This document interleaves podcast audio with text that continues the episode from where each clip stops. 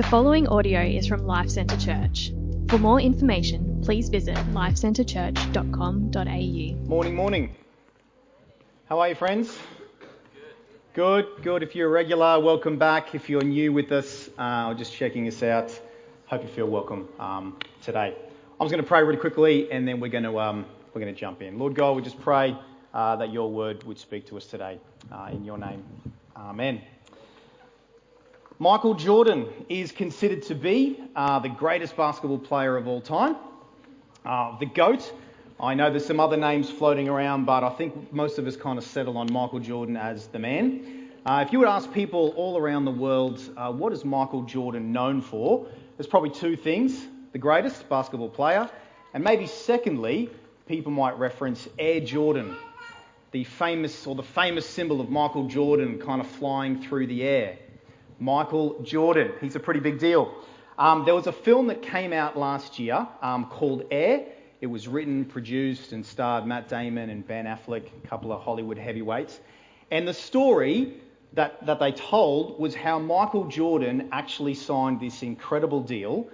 Um, that it, it would be the deal would be that anything that had Air Jordan or Michael Jordan or him flying through the air, anything that had that symbol on it, he would actually get a percentage, a monetary percentage of that purchase. So if you went and bought a pair of Air Jordans, even today, Michael Jordan still gets a little bit of that revenue. It's, it's an incredible deal. It's an incredible sponsorship deal that he struck. And what's really interesting about the film, if you talk to Matt Damon and Ben Affleck when they interviewed about it, they said the way they wanted to tell the story was that Michael Jordan was really never to appear actually in the film. They reference him, they show a bit of old footage of him, and they do have an actor who actually plays Michael Jordan, but you never see his face. He's maybe in one or two scenes. You might see his shoulder. Michael Jordan is not really in the film at all, but the film's all about him. In fact, the film really is a little, a little backroom drama that unfolds this incredible deal that got struck way back in the 80s. And when we think of our story here today about the wedding of Cana, the lens I want you to think about it through is similar to this in that this is a little backroom drama happening in the midst of a public wedding. Now, on our side of history, Jesus is no doubt the central figure. He's the protagonist, he's the one doing this incredible miracle of turning water to wine. But really, at this point, Jesus isn't a big deal. It's only the second chapter of John, his first public miracle, which is significant. Right, to most of the people at the wedding, he's just one of the old boys just hanging around. He's not a big deal yet. And so the lens of the, the way we want to have a look at it is this is a little, small, backroom drama. Because in real time, Jesus isn't the central figure. In real time, when this wedding was happening, it's actually the bride and the groom. They are the central figure of this whole story. They're the one that everybody's looking at. It's all about them. These characters in this story, they're a little bit by the side. And as we kind of get into it, hopefully we'll see through our time this morning that it is rich. This story is rich in biblical symbols. And while he does a miracle, water to wine, there's actually a really big picture that he's painting for us this morning. So, a couple of things. Jewish wedding, right? Traditionally, you're looking at potentially about somewhere around about a week long wedding. That's how long a, a big public wedding would take place. So that people from all around the area could come in, they'd drop in, stay for a bit, they'd move on. A week long wedding. It was public, it was big, it was communal, and everyone was invited. And that's the setting for our story this morning. So the fact that they run out of wine is actually no small feat. You see, it's on it's actually incumbent on the bride and groom and their family that as a gesture of love and appreciation for family and friends and community and all that they would do to invest into the marriage of this bride and groom, it's their responsibility to provide for all the guests across this week. Right? It's their responsibility to do that.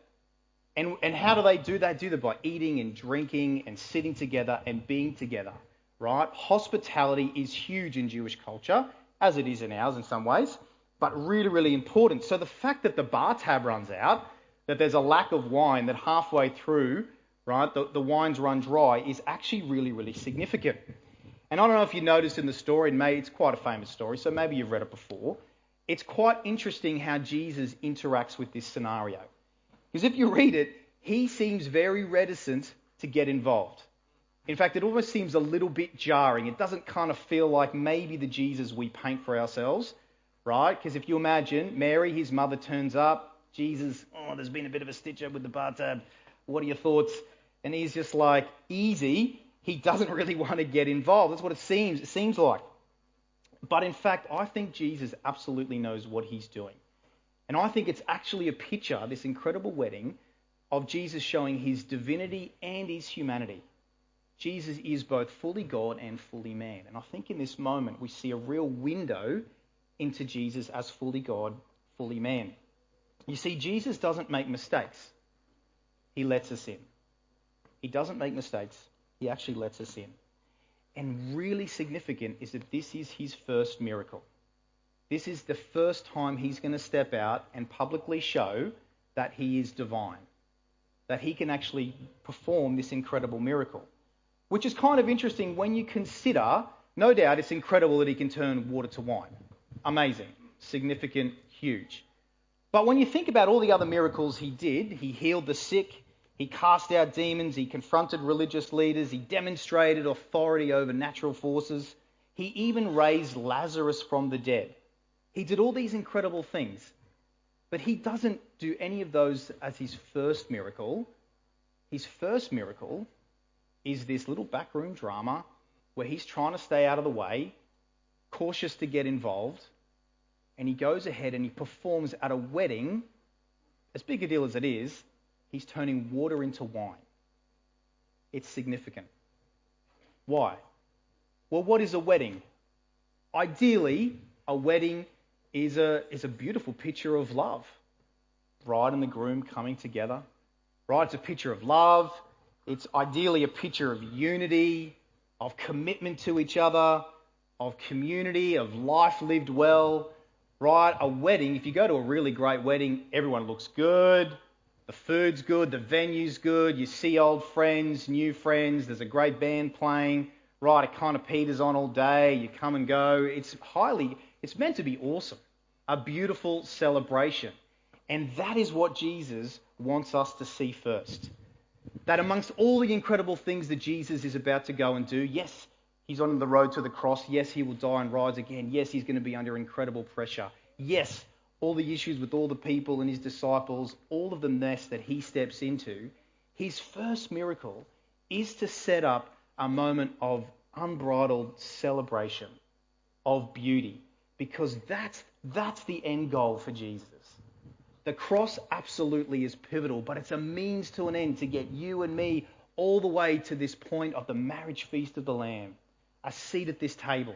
And I think that's what he wants us to see. In some ways, it takes us all the way back to Genesis 1. Right? The Bible is considered to be God's love letter to his people. If you want to know about God, he wrote it down. And where does he start? He doesn't start with a problem, doesn't start with a crisis, doesn't start with sin or death or destruction. He doesn't even start with the solution. He doesn't necessarily even, in some sense, start with a, a pivotal savior. What does he start with? He starts with perfection. He starts with radiant, abundant glory. He starts with the triune God, Father, Son, and Spirit, out of their unity, out of their love, their commitment, right? Their life lived together. He starts with an expression of pure creativity in the Garden of Eden. It doesn't fall apart until Genesis 3. 1 and 2 is just a beautiful picture of life lived with God. Similar to this wedding, I think, the ideal of what a wedding would be. It is a moment of, of pure beauty. So inside the story, right, Jesus does this incredible thing of turning water to wine. Now, a couple of things, right, incredible as that is, that he sorts out the bathtub, is the picture of wine in the Old Testament means joy. That's the symbolic meaning of wine in the Old Testament. It means joy. And what does Jesus do? Well, it's important to get our head around the fact that these large um, Jewish um, containers, these rites of passage water, they are, it's a, it's a vast amount of water. And some people would say that you're looking at the equivalent of maybe anywhere between 160 to 180 gallons of water. And when you convert it into him turning into wine and what it looks like, experts would say you're roughly looking at potentially about anywhere between 800 to 1,000 bottles of premium wine. Now that is quite, that's an incredible picture.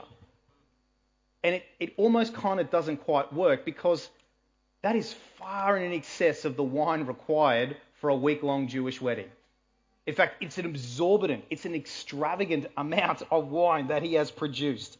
It almost doesn't make sense that he would create this much wine. And not just any old wine, we're talking top shelf, premium, the best of the best. If you go to the bottle o today and you buy yourself a really nice bottle of premium wine, right? This is better than that and is an incredible amount of wine that he's created. And I think it's very much like Jesus to do something like this. If you think about some of the miracles he does later on, feeding the 5,000, what does he do? Something similar. Takes a couple of loaves, a few pieces of bread, starts breaking it up. There's a vast amount of people there. He takes a little and he feeds the multitude. But not just that, if you remember that story, what happens at the end? There are baskets and baskets and baskets full of excess fishes and loaves, just like what he does here. It's an extreme amount beyond social expectations of what people would have thought the wine that should have been provided.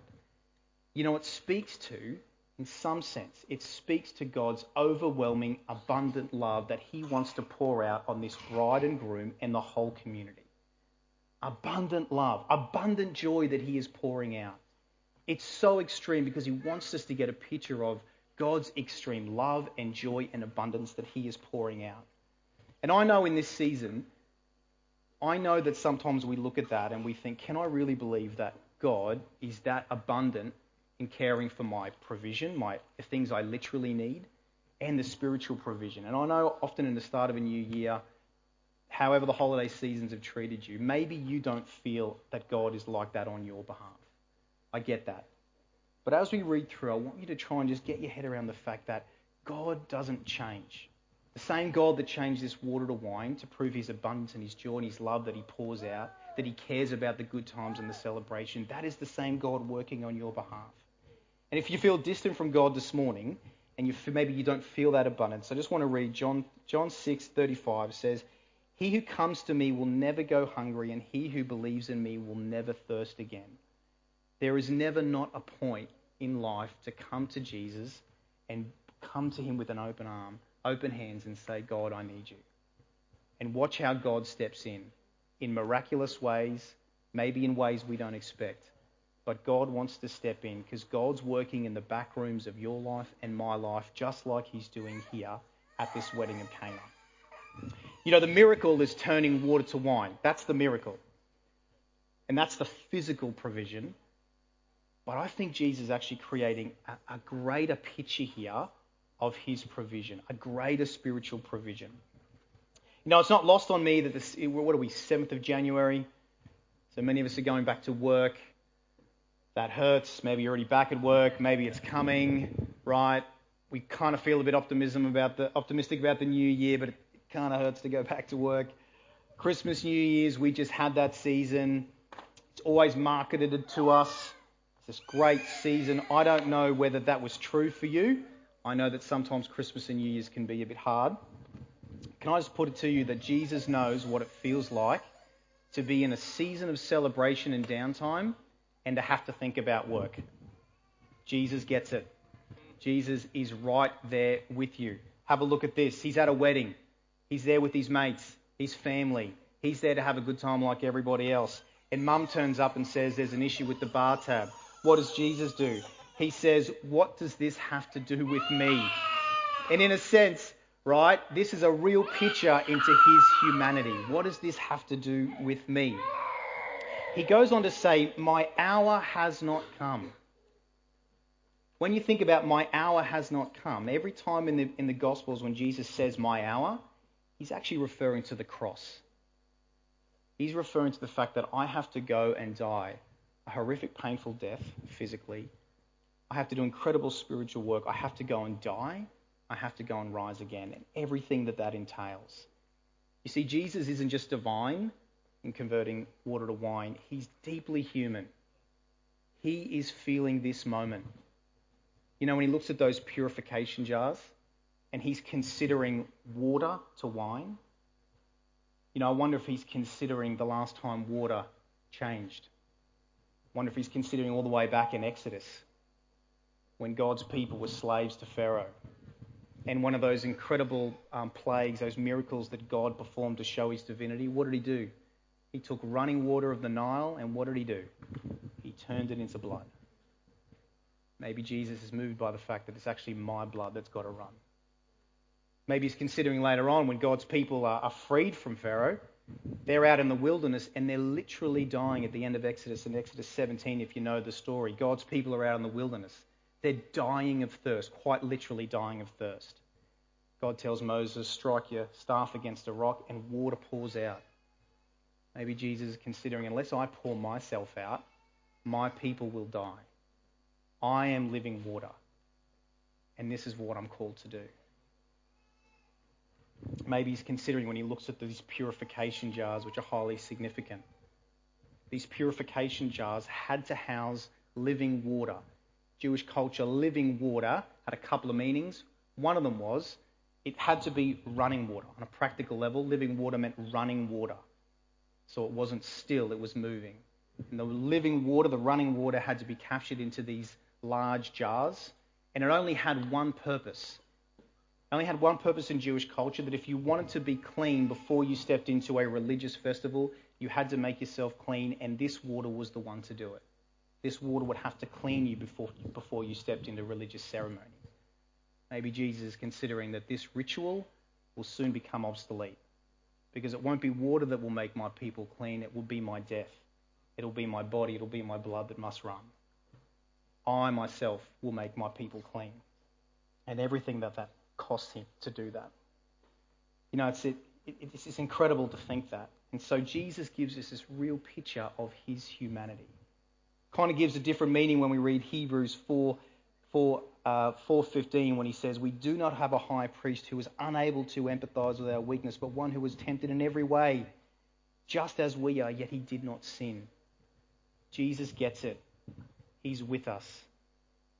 Right? So here he is thinking about the final hour but as the season we've just moved through, Christmas, what did we celebrate at Christmas? Emmanuel, God with us. See, Jesus came to be with us. So he holds the tension of the great call of my life is the cross. That's the great hour that I've been called to, but actually, every hour is actually what I've been called to. Every hour is to be with my people. That's where I want to be. I want to be in the mess and the muck and the mud. I want to be with my people.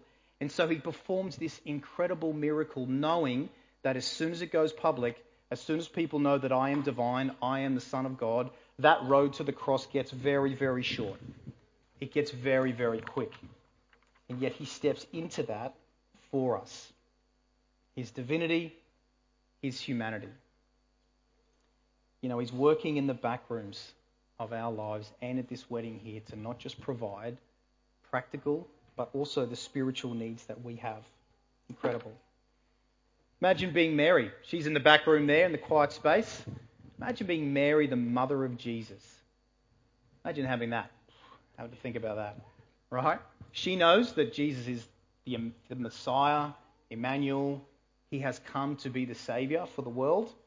She knows that. She sees Jesus in, in, in all the different seasons of life as he grows up. Incredible. I think she would have an incredible relationship with Jesus which means when she makes that request to Jesus, that speaks a lot about her understanding of faith and what it means to be in relationship. I don't know whether Mary has the big picture of what God is creating. I think she just feels on behalf of this bride and groom, they're about to run out of the bathtub and are like, oh, this is going to go bad publicly.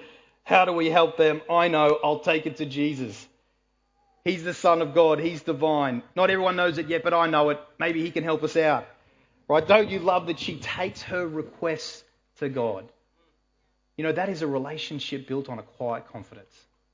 A quiet confidence to know that my son, our Saviour, he can provide. He can meet any need. And she takes that quietly to him. I think that relationship with, with Jesus, as, as Jesus' mother, Mary and Jesus, I think that relationship would be quite unique. But it's not exclusive. It's not beyond what you and I have we have that same standing that Mary had. We can take our request to Jesus. Even more exciting, I think, than the request is what she says after. She takes it to Jesus, and then she says, Whatever he asks you to do, do it. She doesn't know how he's going to do it. She doesn't know when he's going to do it. I don't even know if Mary really even knows if he will do it.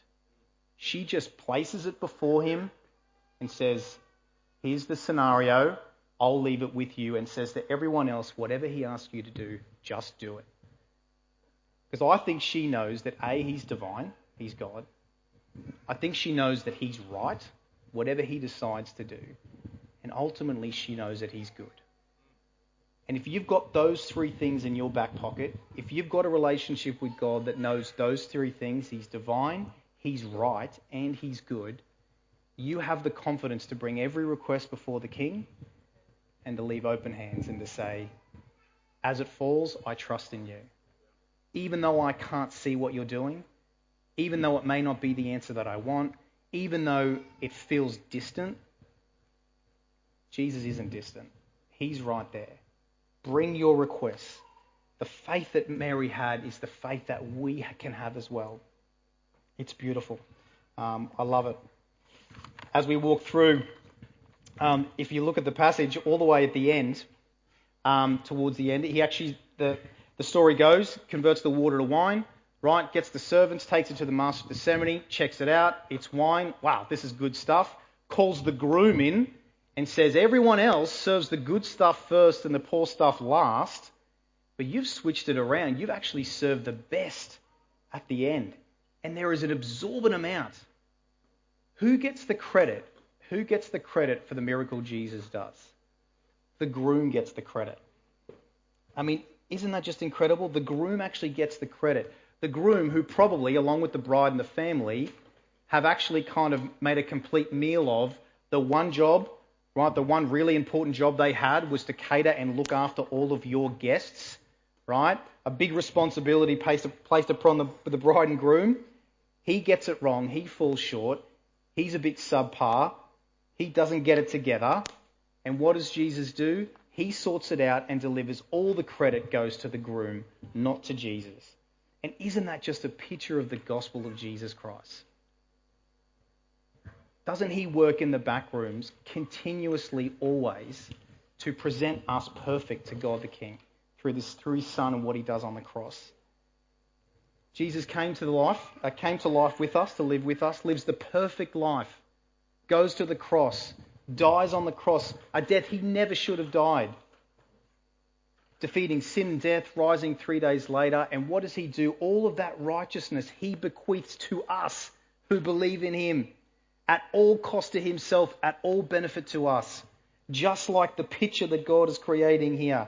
At all cost to him, he turns the water to wine at all benefit to the groom. He gets made to look incredible.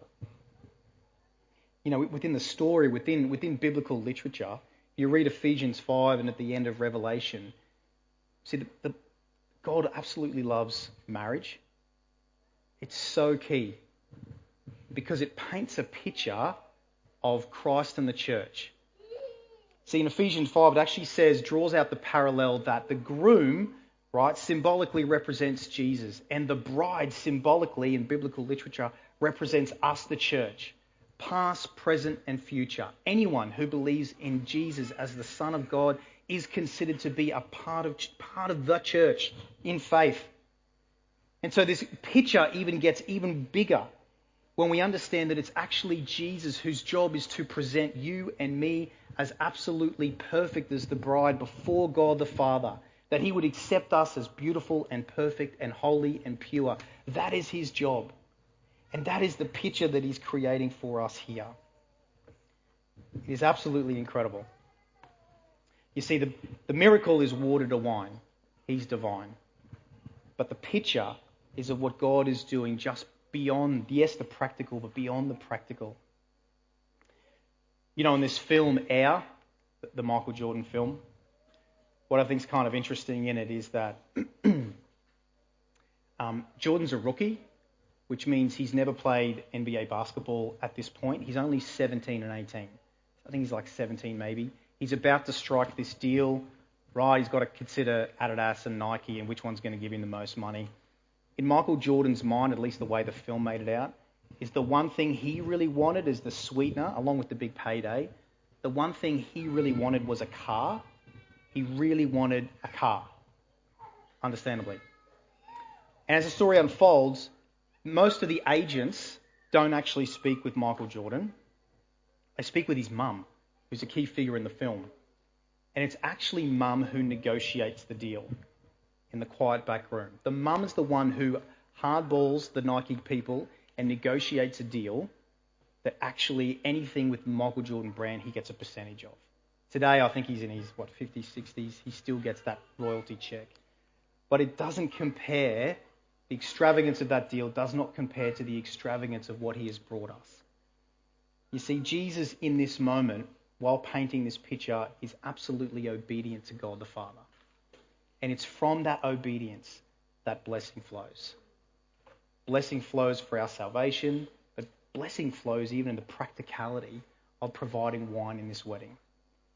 And blessing flows for us when we are obedient to the King, even when we don't know, even when we don't know the outcome. But we know He's good, we know He's right, um, and we know He's, He know He's God. Um, it's not lost on me uh, that New Year's resolutions, this is the time that they roll around. Uh, we want to do more fitness. We want to eat better, watch less TV, spend less money. We all send those, put out those optimistic uh, endeavours. Maybe you've had a thought of some of those. if you're a regular with us today, as I wrap up, I, I want to kind of put something to you that may be part of your resolution as you step into the new year.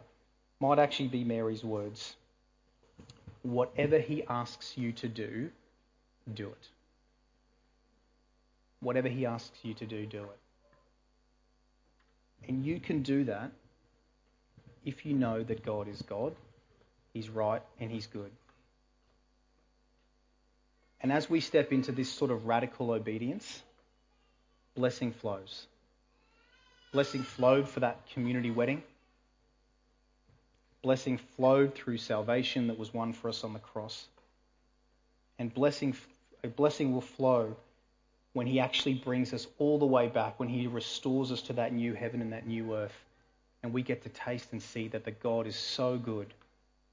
So, so good. Can I pray for us um, as we wrap up this morning? Father, we just want to come before you, Lord, and we just want to say thank you. we just want to consider, Father, that, Lord, the miracle is water to wine. That is incredible. But the picture of your salvation, Father, the picture of the groom you, Jesus, presenting us, the church, the bride, perfect, clean, spotless, to the King, King of kings, Lord, that we might be found, Lord, perfect in you. Father, help us to live a life of obedience so that blessing might flow through us, that we might experience that, Lord, but the blessing might flow so that people might see that a seat at this table, Father, a seat at this table with you is absolutely worth it. It is compelling, a compelling vision to live for you and to live with you. Father, we bring this to you in your name. Thank you for listening to this podcast from Life Centre Church located in North Lakes. We exist to make, mature, and multiply disciples and communities that depend upon, declare, and display the gospel of Jesus Christ in all of life. If you would like more information about us, please visit lifecentrechurch.com.au. We provide our podcast free of charge. Please feel free to download the content and share it with others, but please do not edit or alter the content in any way without the written permission from the leadership of LCC.